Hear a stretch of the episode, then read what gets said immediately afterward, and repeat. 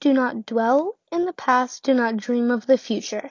Concentrate on the mind of the present moment. That was a quote by an anonymous author. Hi, my name is Gabby, and welcome to Gabby's Solution. In this episode, we'll be learning on how to focus on the world revolving around you and how to altogether relax.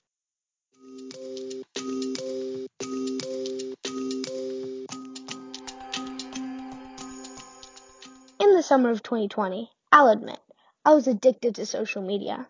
I had an average of six hours of screen time and spent most of my day laying in bed going on my iPhone. I barely talked to my family and lost most of my friendships. It was late June and I was going on my phone, like the normal routine. My mom walked in and told me that I hadn't been out of my room in hours. I realized the mistake that I was making and decided to open my eyes up to the real world. I deleted all the social media applications on my iPhone, put screen time on my messages, and invested time in learning how to ride a bike. Ever since then, my life has changed for the better.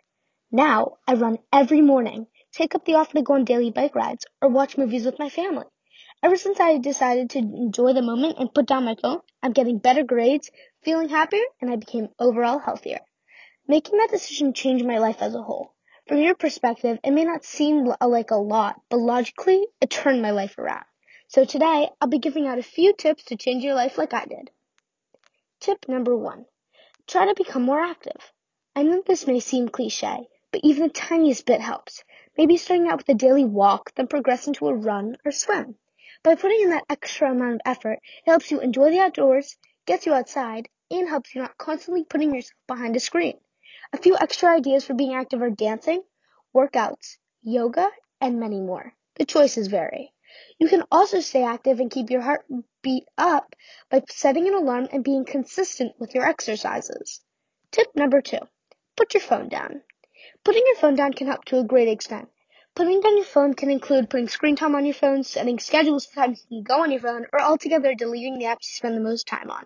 Putting your phone away is a giant step towards looking up at the things around you, and is important on many different levels.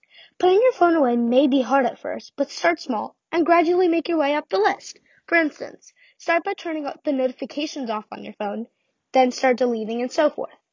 Tip number three. Go out and enjoy the time with family and friends.